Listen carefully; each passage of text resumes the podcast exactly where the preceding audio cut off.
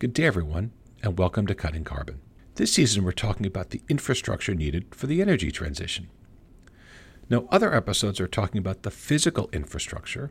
In this episode, we're talking about what we call the political infrastructure that is, the policies put in place by governments to help accelerate that transition. Today, we're going to specifically focus on policies in the U.S., and we're joined by our special guest, Dr. Jennifer Wilcox from the U.S. Department of Energy. Now, Dr. Wilcox shared lots of great insights with us, and as a result, the episode's a little longer than usual. We hope you'll listen to the entire episode, but if there are specific topics of interest to you, please check out the show notes where we've listed some key topics and the associated time index for those topics, allowing you to jump right to those portions of the conversation. Again, thanks for listening to Cutting Carbon, and let's jump right into the podcast.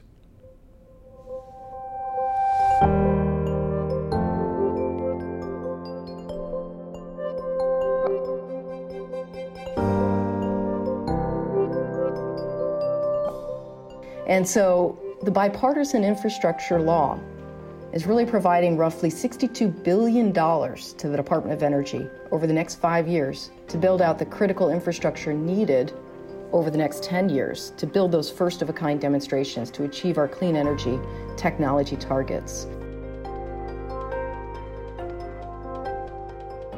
Good day, everyone, and welcome to Cutting Carbon. I'm your host, Jeff Goldmeer, and I'm joined as always, by my co host, Brian Gutknecht. Brian, good day. Jeff, it's always great to be here. We've got a fantastic guest and an important topic to cover today. Let's get into it. Yeah, I'm really excited, Brian, because again, right, we're talking about infrastructure this season, and we're talking a lot about the physical elements of infrastructure pipelines and grid and energy storage and all these things, the building blocks. But the truth is, these systems aren't built in a vacuum. They require significant amounts of investments, billions of dollars, billions of euros. And so these projects have to make financial sense. But we know that many new technologies don't make that hurdle, right? They've developed the new technology, they're not cost competitive yet, but we need those technologies to grow and to accelerate. But they don't have the scale. We're not seeing the scale of manufacturing. So, how do we solve this problem? And this is one place where governments can really play such a critical role in helping bridge the gap between technologies that are important and have an important role, but haven't yet reached, let's say, the, the point or the tipping point of making economic sense only on their own. And so that acceleration or adoption of those nascent technologies really is critical. And so I'm so pleased that that's kind of what we're talking about on today's episode and the role that governments can play in moving these forward. So I'm pleased today that our guest is Dr. Jennifer Wilcox. She is the, I'm going to get this right, the Principal Deputy Assistant Secretary for the Office of Fossil Energy and Carbon Management at the U.S. Department of Energy. Dr. Wilcox, Jen, thank you so very much for joining us on Cutting Carbon. Thanks for having me. So I want to start just at the very beginning and maybe help you provide a little more detail to our listeners around again, we talk about the physical infrastructure, but not everyone considers policy as part of infrastructure. So how do you see the relationship between policy and energy and why does that matter? Sure. So, yeah, this is a great question. So, to me, there's two pieces. There's the infrastructure that you talked about in your introduction, the actual physical infrastructure.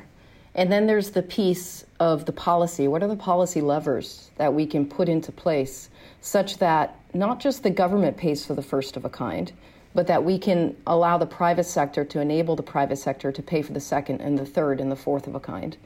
And so those policy levers are going to be critical. And so maybe today we'll talk a little bit about what some of those levers look like. But we've got the federal tax credit 45Q as an example. And this is really associated with carbon management broadly. The critical piece about carbon management is that it's a very broad topic, and there are a lot of different sectors.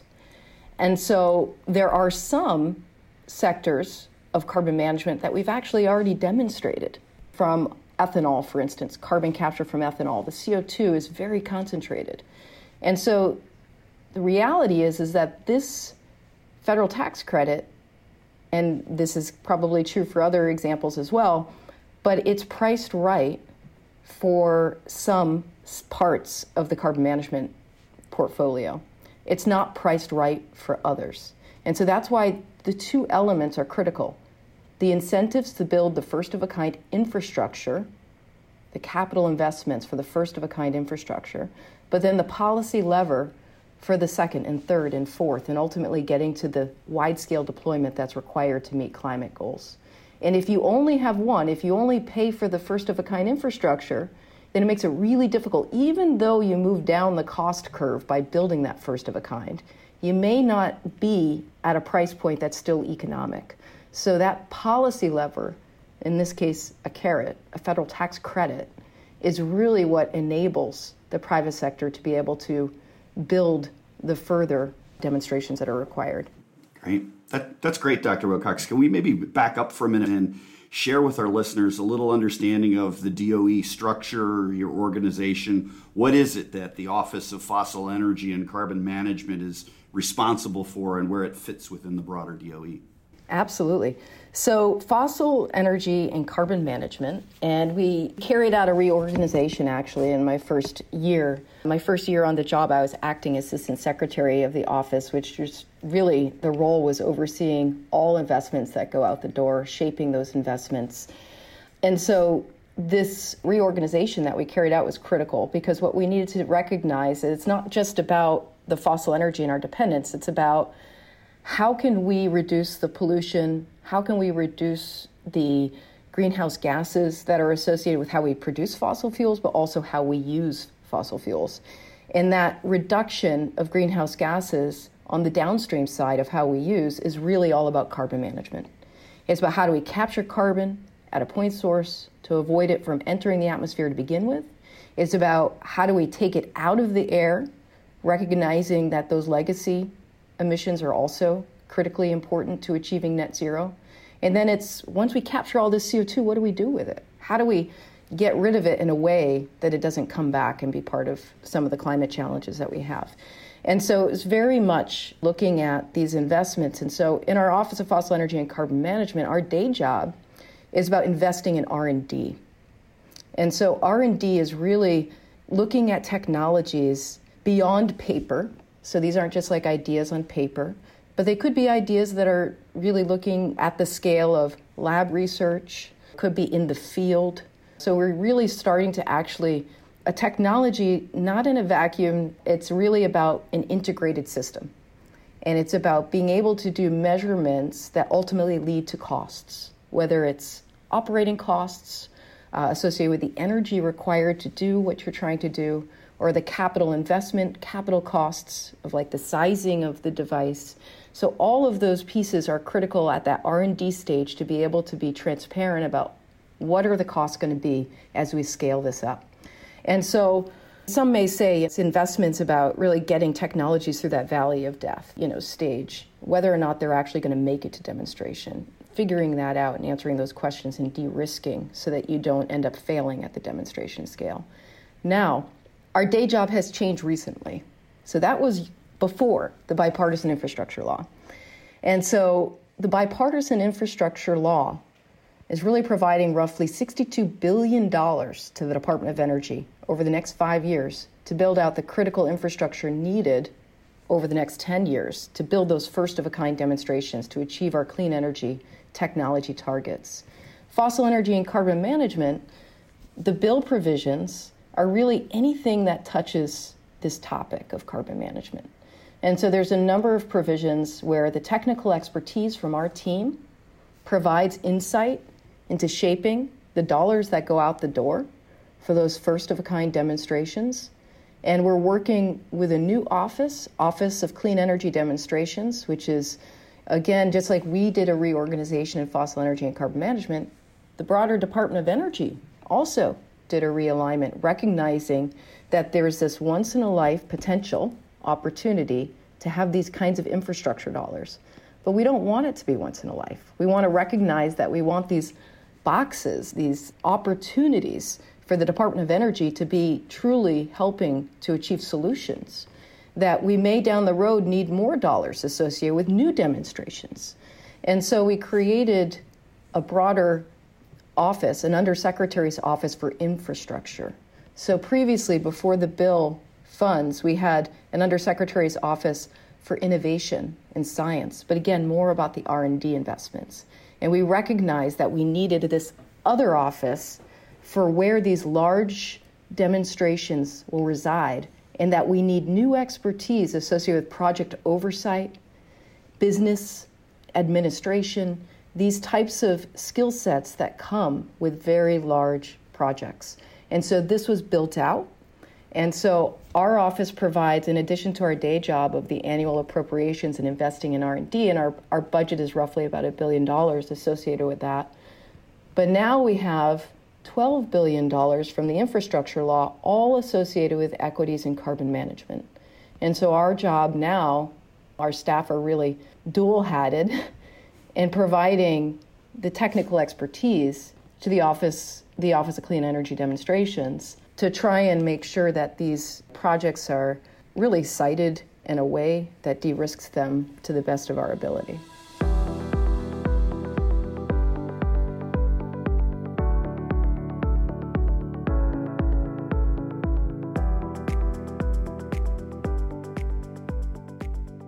So, since you've talked about the, the, bipartisan infrastructure law, I want to dig into that a little more. I know there's a number of funding announcements that are coming out, and so it's really great and exciting to see that law going from what was a bill now to a law to the Department of Energy realizing that.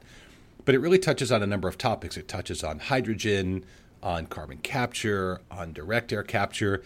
Can you maybe give a little flavor of where the DOE sees how that's going to go transform, let's say, America. I know the current administration, the, the, Biden administration, with Secretary Granholm, have very specific goals they have laid out for the United States in terms of net zero. So help me connect the dots here between the infrastructure law and those national goals. So, first, I'm just going to say that for those that are listening, if there's an interest in learning more, we actually have a strategic vision document that we released in April last year. So, you can always go to the FECM website under resources and it's really one of the first links there. And so that's a great resource, and it talks about our vision over the next five years, over the next 10 years, the investments that we are really steering toward in order to achieve some of these goals that, that we're talking about. So, but first off, all of the equities that have to do with the broad area of carbon management and the infrastructure law. You mentioned hydrogen. And so hydrogen hubs is one, and there's a FOA funding opportunity announcement on the street uh, that was released in later in September, I believe. And so, if those are interested, please double click on that and take a look. Again, you can access that through our website and also the Office of Clean Energy Demonstrations website at DOE. But just generally speaking, $8 billion associated with building out hydrogen hub infrastructure. And at least one of those projects is going to be associated with fossil equities. And so one could imagine using natural gas as a feedstock for hydrogen production. One of the things I think that's important is a thread through all of our investments is that in terms of the metrics and proposals that are submitted, really wanting to make sure that we are achieving climate impacts to the best of our ability, maximizing reduction of greenhouse gases. And so, one thing that's really critical in terms of thinking about hydrogen production from, say, natural gas, is that you also have to think about how the natural gas is produced. And a, a, really significant effort of our office is focused on methane quantification and methane mitigation associated with the production of natural gas. And so, ensuring that it's produced in a way that not only minimizes methane emissions, but also just environmental impacts associated with production making sure that there's not induced seismicity as you're producing, say, natural gas from unconventional resources like shales, making sure that the groundwater is protected. And so all of these pieces, it's, it's broader. It's not just about greenhouse gases, it's also about the life cycle of the production of natural gas that feeds into, say, the steam methane reformer. And so then now you start to walk along that life cycle of the natural gas and you look at the facility where the hydrogen is actually produced and you focus on that. Today, we have a project that we have invested in. It was through the Obama administration, and this is hydrogen production from steam methane reforming. It's Port Arthur, Texas. And in this case, we're capturing CO2 from the steam methane reformer. But one also has to ask what is the carbon intensity of the steam that's produced that goes into the reformer?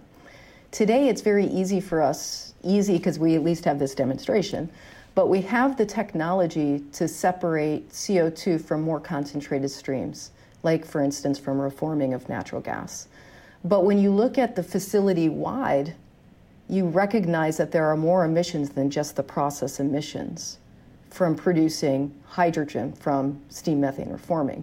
And so you've got to really draw a big box in making sure that if you're looking at the end of the day at the carbon intensity of the hydrogen that you're producing, then you need to understand what is the emissions facility wide, not just unit wide. And so I think a lot of the industry now is taking a step back and saying, okay, well, what are our other ways, even if we're starting with natural gas and recognizing we need to take into account the environmental and climate impacts of the supply chain, upstream, midstream, all the way to this facility, we also need to recognize the inputs into the facility itself. And there are other approaches outside of the conventional steam methane reforming, like, for instance, there's autothermal reforming where you can get deeper decarbonization. There's also firing with oxygen so that you can have more easy separation of the CO2. And so I think this is what industry is looking at more broadly from the fossil side. Now, stepping away from natural gas for a moment, another carbon hydrogen feedstock that you could imagine that looks a little bit like some hydrocarbons is biomass. And so looking at biomass as a feedstock for hydrogen production is another interesting area. But you do have to recognize that you have a pollution profile. And it's not just about the carbon and the methane, it's about when we make hydrogen from feedstocks that consist of carbon and hydrogens that come out of the earth, there may be other aspects there. So with biomass, we have to think about the sulfur, we have to think about the nitrogen that's in that feedstock itself. Finally, when you are burning in air, you recognize you have nitrogen there. And so, with hydrogen production from these different processes, we have to also make sure that in forming the hydrogen and when it comes to a biomass feedstock, that if it's gasification or if it's, you know, in gasification you produce hydrogen from biomass, that we have to make sure we understand the pollution profile across the biomass. And then finally, and this is important as, as well, no matter what color the hydrogen is, whether it's blue or pink if it's nuclear, or green if it's renewables.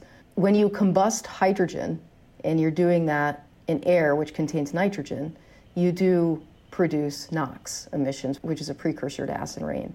And so we have to make sure that we have technologies in place to reduce NOx emissions. And so that's hydrogen. And so I think when you look at the hydrogen hubs and when you look at everything that we're trying to do, there's not just greenhouse gas emissions, but climate and environmental impacts, other co pollutants that we have to consider across the entire value chain of hydrogen.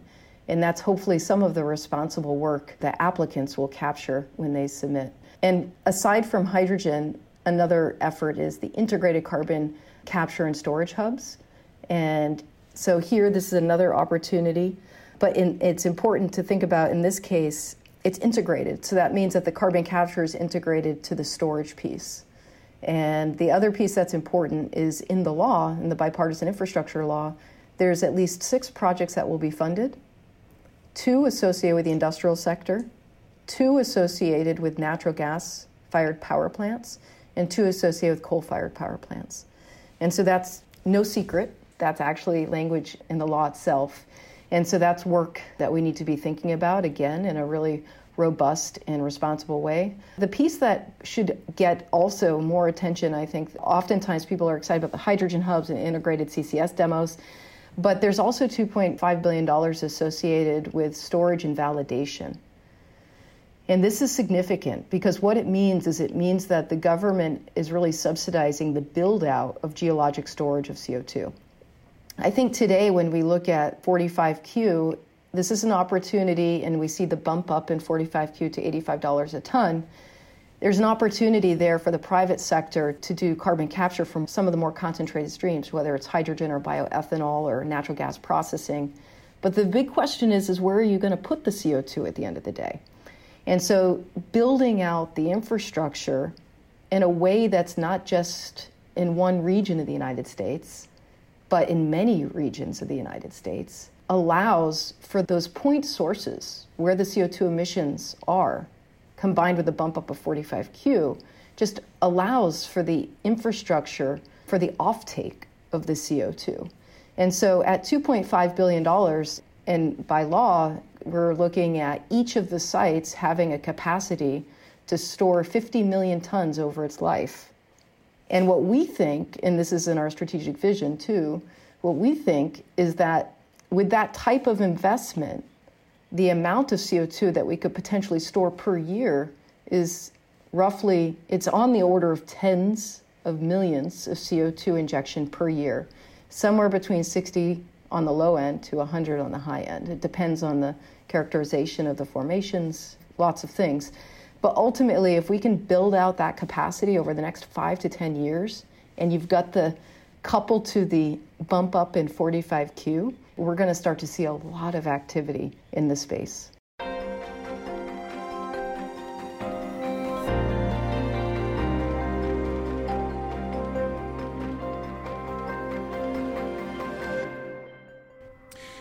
One note, just because not all of our listeners are going to be experts in the U.S. tax code. So 45Q is the provision in the U.S. tax code providing a federal tax subsidy for permanent sequestration of CO2. And there's now a parallel with hydrogen 45V. And those are really great. The bump up, as you said, up to $85 per ton for CO2 that's permanently sequestered. Correct. And I'll just add to that. Yeah, and, and these bump ups were through the Inflation Reduction Act so a second piece of legislation that was recently passed. And in addition to the $80 per ton for industrial sources, which include power plants, cement plants, pulp and paper, steel production. So, in addition, there's also $180 per ton specifically for direct air capture. And so that's another, haven't talked about it yet, but I know we will. But that's another exciting piece of legislation, too. So, Dr. Wilcox, why you mentioned this increase from 50 to 85 uh, with 45Q and the parallel for direct air capture.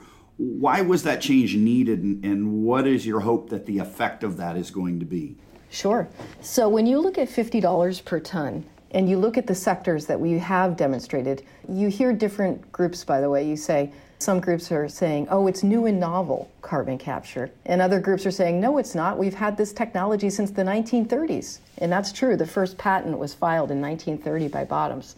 Um, and it was to separate CO2 ultimately at refineries, and it was that CO2 that we use for the food and beverage industry today. But the big piece here is, is that how CO2 is generated by our dependence on fossil fuels, in addition to our dependence on industrial sectors like cement and steel, pulp and paper. We're dependent upon all of these things, and CO2 happens to be a byproduct, a greenhouse gas that's emitted as we are either burning fossil fuels or heating limestone to really high temperatures. And that chemical reaction releases CO2 into the atmosphere. And so we now are just recognizing the amount of CO2 that we have to manage in order to achieve our climate goals. And we've never, ever had to do it at this scale before, at this gigaton scale. And we've really focused on certain sectors, and so we're pretty good at separating CO2 from the processing of natural gas, where it comes out of the earth in a higher concentration, even at pressure. So it's pretty easy to do that separation. We've been doing it for decades because you can't put natural gas in a pipeline before you separate the CO2 out. It comes out at high purity in an ethanol plant, it comes out at fairly high purity at a steam methane reformer. And so we know how to do this. And so the original 45Q at $50 a ton was priced right for those industries. Now, the limitation, I feel, why that didn't go forward more than it did is because there's the big question of how do you then manage the CO2? What's the market? Who wants it?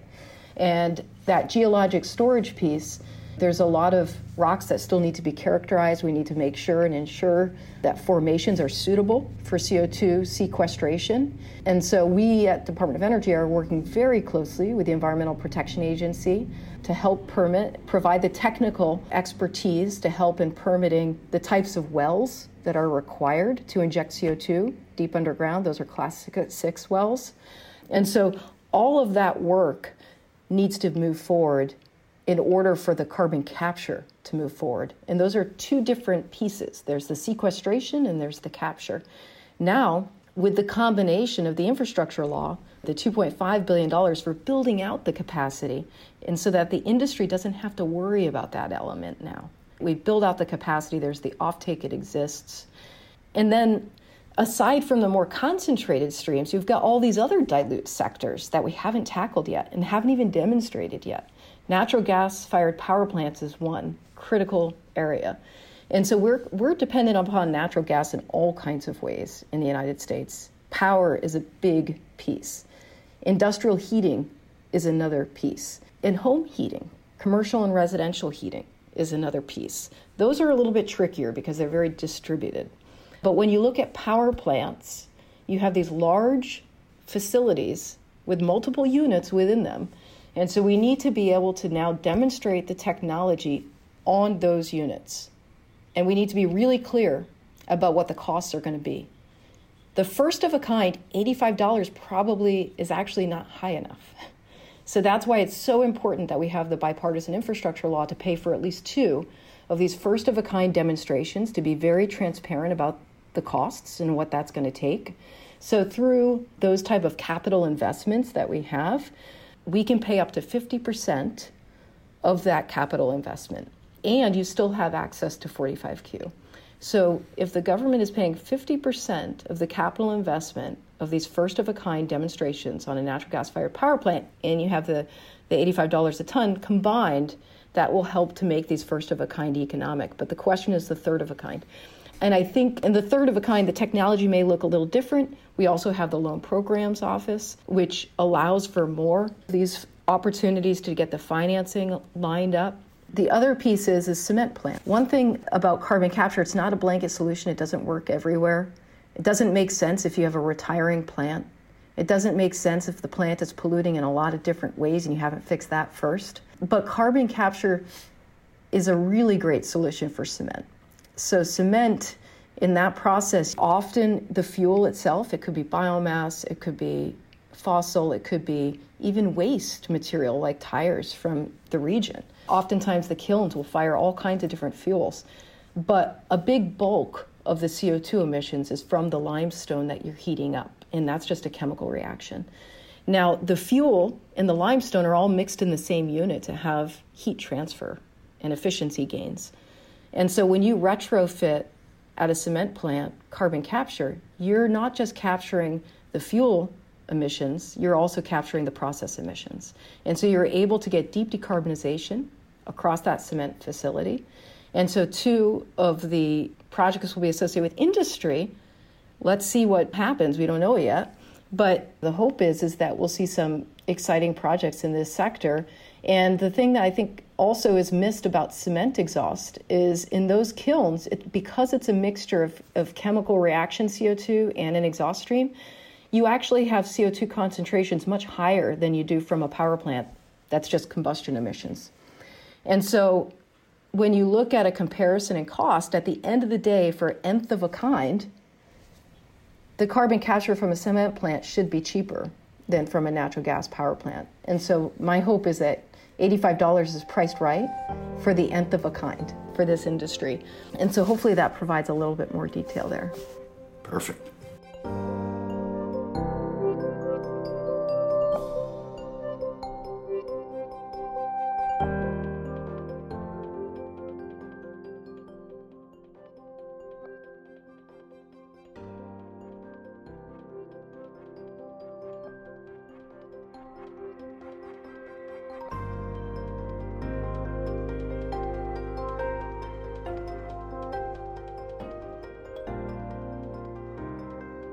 So, Dr. Wilcox, as I'm thinking about this two tier process, right? Investments on the capital infrastructure and investments on the, the tax subsidy to help bridge the gap to the nth of a kind. Sounds like not just for carbon capture, but I know we're doing the same thing for hydrogen. So, I guess the same philosophy applies. You need the infrastructure to produce and move the hydrogen, but then there's the how do we then bridge that gap to the nth of a kind? Because we know that today, if the goal is hydrogen with a very low carbon footprint, today the hydrogen is going to be very expensive, and we just frankly don't have the network to move it around. We've done some demonstration projects with customers, and just being able to get enough hydrogen, green hydrogen, to run a small gas turbine is very challenging today, regardless of the economics. Just the supply chain of getting that hydrogen is very challenging.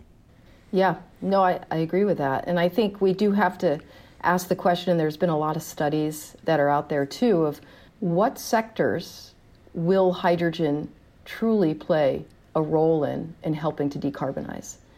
And I think because of there are challenges with moving hydrogen, and the other piece I think that's often overlooked, and this is work that has come out recently with the Environmental Defense Fund, is that if hydrogen leaks into the atmosphere, we often think about it from the safety aspect or from an economic aspect because you don't want to lose hydrogen. But it turns out that hydrogen also reacts with OH, hydroxyl, in the atmosphere, and that OH also is the mechanism that breaks down methane. And so, what that means is if you have these competing pathways with OH, and if hydrogen is reacting, it means it's it's prolonging the life of methane in the atmosphere, which is bad. And so, it is an indirect greenhouse gas. Hydrogen is, and so we've got to make sure that as we're building out the infrastructure, that we don't just contain hydrogen from a safety and from an economic perspective, but we are also containing hydrogen to prevent further warming and unintended consequences associated with that. And so, as we design infrastructure for moving and using hydrogen, we have to make sure that it's designed leak tight. We have to make sure that we have sensing capabilities that are orders of magnitude lower than what we have for safety and economic purposes today. And that's all going to be really important. And so I think that that underlies the question of what sectors do we anticipate depending on hydrogen to help to decarbonize. I often go to the industrial heating because I feel like the question is should consumers be handling hydrogen on a daily basis?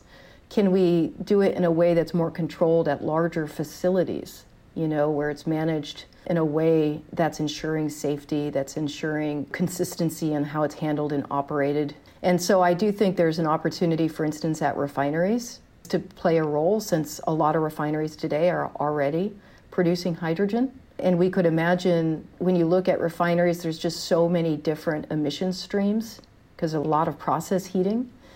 And imagine that if those processes could use hydrogen as their heating source. Again, we have the challenge of NOx reductions, and we have to make sure that we have those controls in place to prevent NOx emissions with hydrogen. But I think that this could be a really good piece of the puzzle for decarbonizing refineries, which are a really big, challenging area, and also come with this other challenge of just a broad pollution portfolio.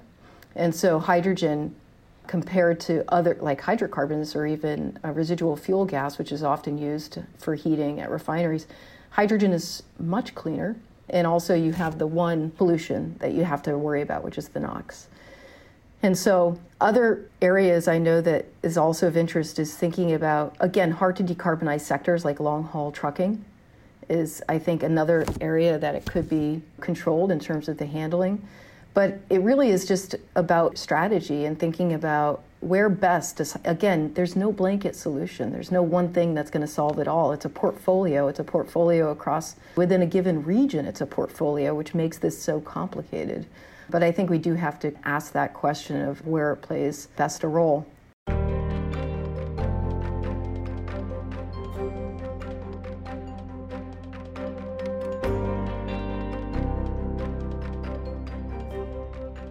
So, Dr. Wilcox, we talked about the use of hydrogen across multiple sectors, the capturing of carbon everywhere from cement to the less concentrated generation technologies like gas, and then even direct air capture. Are there other disruptive technologies that you're excited about that are coming down the road that also may need this nurturing and investment to maybe get to that next level? Yeah, I mean, one thing I'll, I'll back up a bit because we've mentioned direct air capture, but we really haven't talked much about it. One thing I, I want to mention is that direct air capture is one approach in a broader portfolio of carbon dioxide removal approaches. And so, stepping back, what is carbon dioxide removal? It is a different tool than carbon capture from a power plant or a cement plant. It is a tool that allows us to take CO2 out of the accumulated pool of CO2 in the atmosphere. And some think of it as, oh, it's a way to go back. It's a way to remove legacy emissions. That's true, but we're not even there yet. We have so much work to do before we start to relax and think about legacy emissions, unfortunately. And I think it's really key to first understand what net zero greenhouse gases means. And so, what we need to also recognize is that when we emit CO2 in the atmosphere, roughly half of our global emissions are taken up by the oceans and the terrestrial biosphere at the expense of the oceans as we see increasing ocean acidification. But we are relying on those natural systems to take care of half of our pollution, roughly, every year globally. And we're also recognize that as we continue to rely on those natural solutions at the expense of the ocean's health, we also recognize that the land sector is changing. As the globe is warming, we're seeing reversals in sinks, we're seeing forest fires, we're seeing a lot of those sinks becoming sources of CO2. So I think we have to really be careful on how we're depending on the natural systems to take care of half of our pollution. That's the first piece of this. The next piece is just recognizing what net zero means.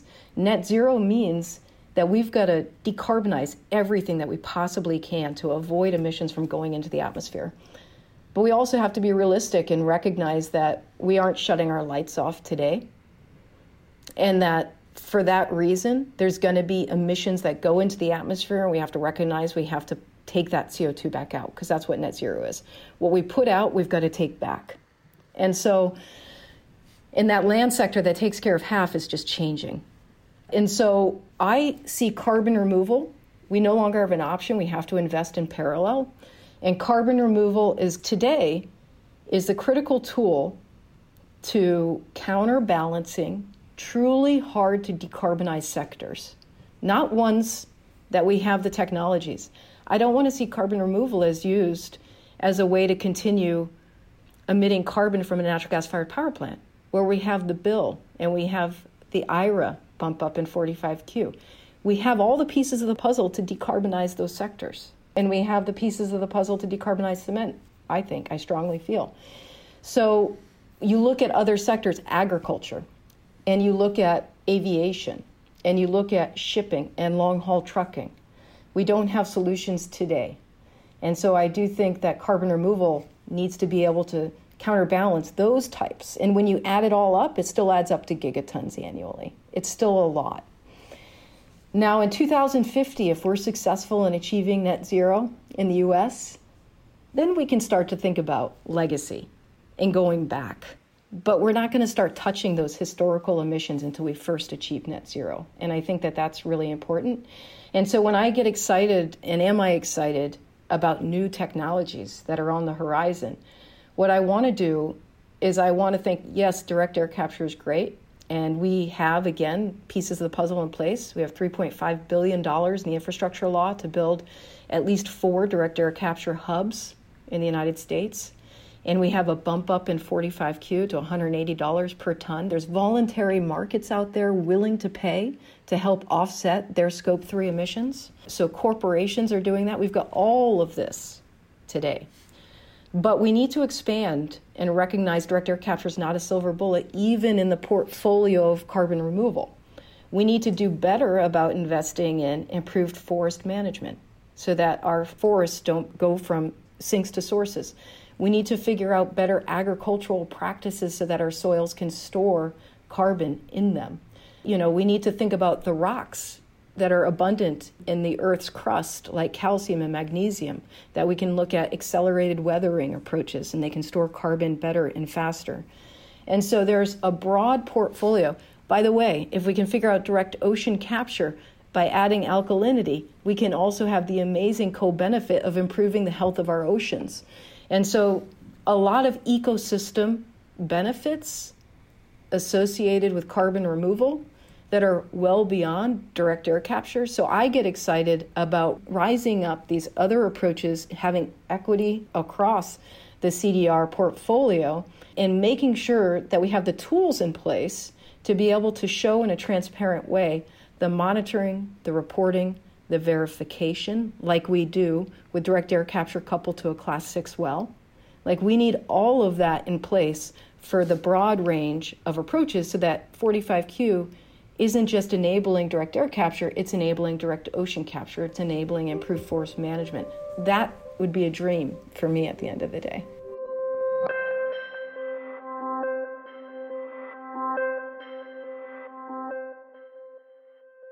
So, Dr. Wilcox, that I think provides this really macro scale view on the critical need of, of this portfolio. We need carbon dioxide removal technologies, not for some as you said, legacy removal. We're still emitting CO2 today, and the Earth is helping, but we need to do our part of that as well. We need these technologies. We need to remove carbon emissions where we have the technology, whether it's from hydrogen production plants, combined cycle fire plants fired to natural gas, cement systems, and so these entire ecosystems. So the, maybe the final question I'll leave you with is that's a lot to do. The clock is ticking very loudly. Many of us do hear it on a daily basis of what we need to do. What do you think are the biggest challenges? What really is going to slow us down from being able to do all these great things? What are the challenges? Because we've got some technology pieces, but what do we need to go do and do faster? Yeah, well, I think you're asking, I mean, this is a catalysis, the field of catalysis, right? So, what you're asking is number one, we have to identify where all of the barriers are. And then we have to figure out either how to remove the barriers or find another way around the barriers. That's why I relate it to catalysis. And so, I think one barrier that I've seen in just my year, over a year and a half now, is that oftentimes we develop technologies in a vacuum, all the way from on the piece of paper where the idea begins, through the patent process, through the lab, through the field. And what I mean in a vacuum is, is I mean that we have been ignoring the fact that the technology is going to be demonstrated in a community, that there needs to be an understanding of what the technology is from the community's perspective and that there needs to be, if we want communities to be excited about what we're trying to do and embrace it, there needs to be transparent benefits. And oftentimes, what that means is recognizing, because a lot of what we're talking about is the industry making a shift, industry transitioning or transforming in some cases. And so I think what's really critically important is recognizing number one, where I sit, there are benefits, but they just haven't been communicated that well in the past. And so, some of what we're looking at, for instance, when you look at a direct air capture plant, you recognize that how the the actual chemistry works is that it's selective to CO2, but there are other acid gases in the atmosphere too that are actually stronger than CO2, like SOx and NOx in that you're not just scrubbing the air of CO2, you're scrubbing them of other acid gases too. You have to, or you'd never capture the CO2. That's so dilute.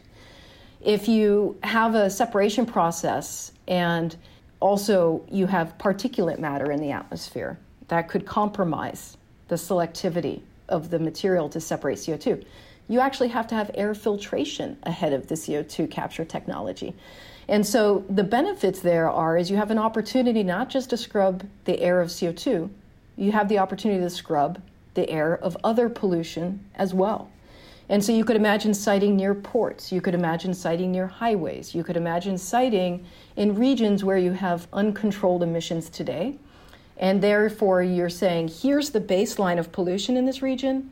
After direct air capture, we actually have reduced that significantly and that is being transparent about the technology, the science, and then also steering the companies that are designing that work to do this in a way that's truly achieving benefits. And I think that's a win win for everybody. And we can design these things not in a vacuum, but we can design them as we're building them fresh and new for the first time in this way. And I think that that is, that is something that will help to remove barriers as we move into communities and recognize that this is just work we have to do in order to achieve our climate goals.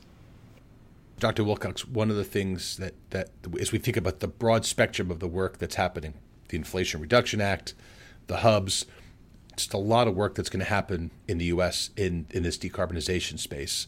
A lot of it focusing on proposals coming to the DOE, whether it be for DAC or carbon capture, the integrated carbon capture, hydrogen, that puts a lot of burden on the U.S. government to support and do. Does the DOE, does the federal government have the right tools in place to, to do this in the timelines that have been set?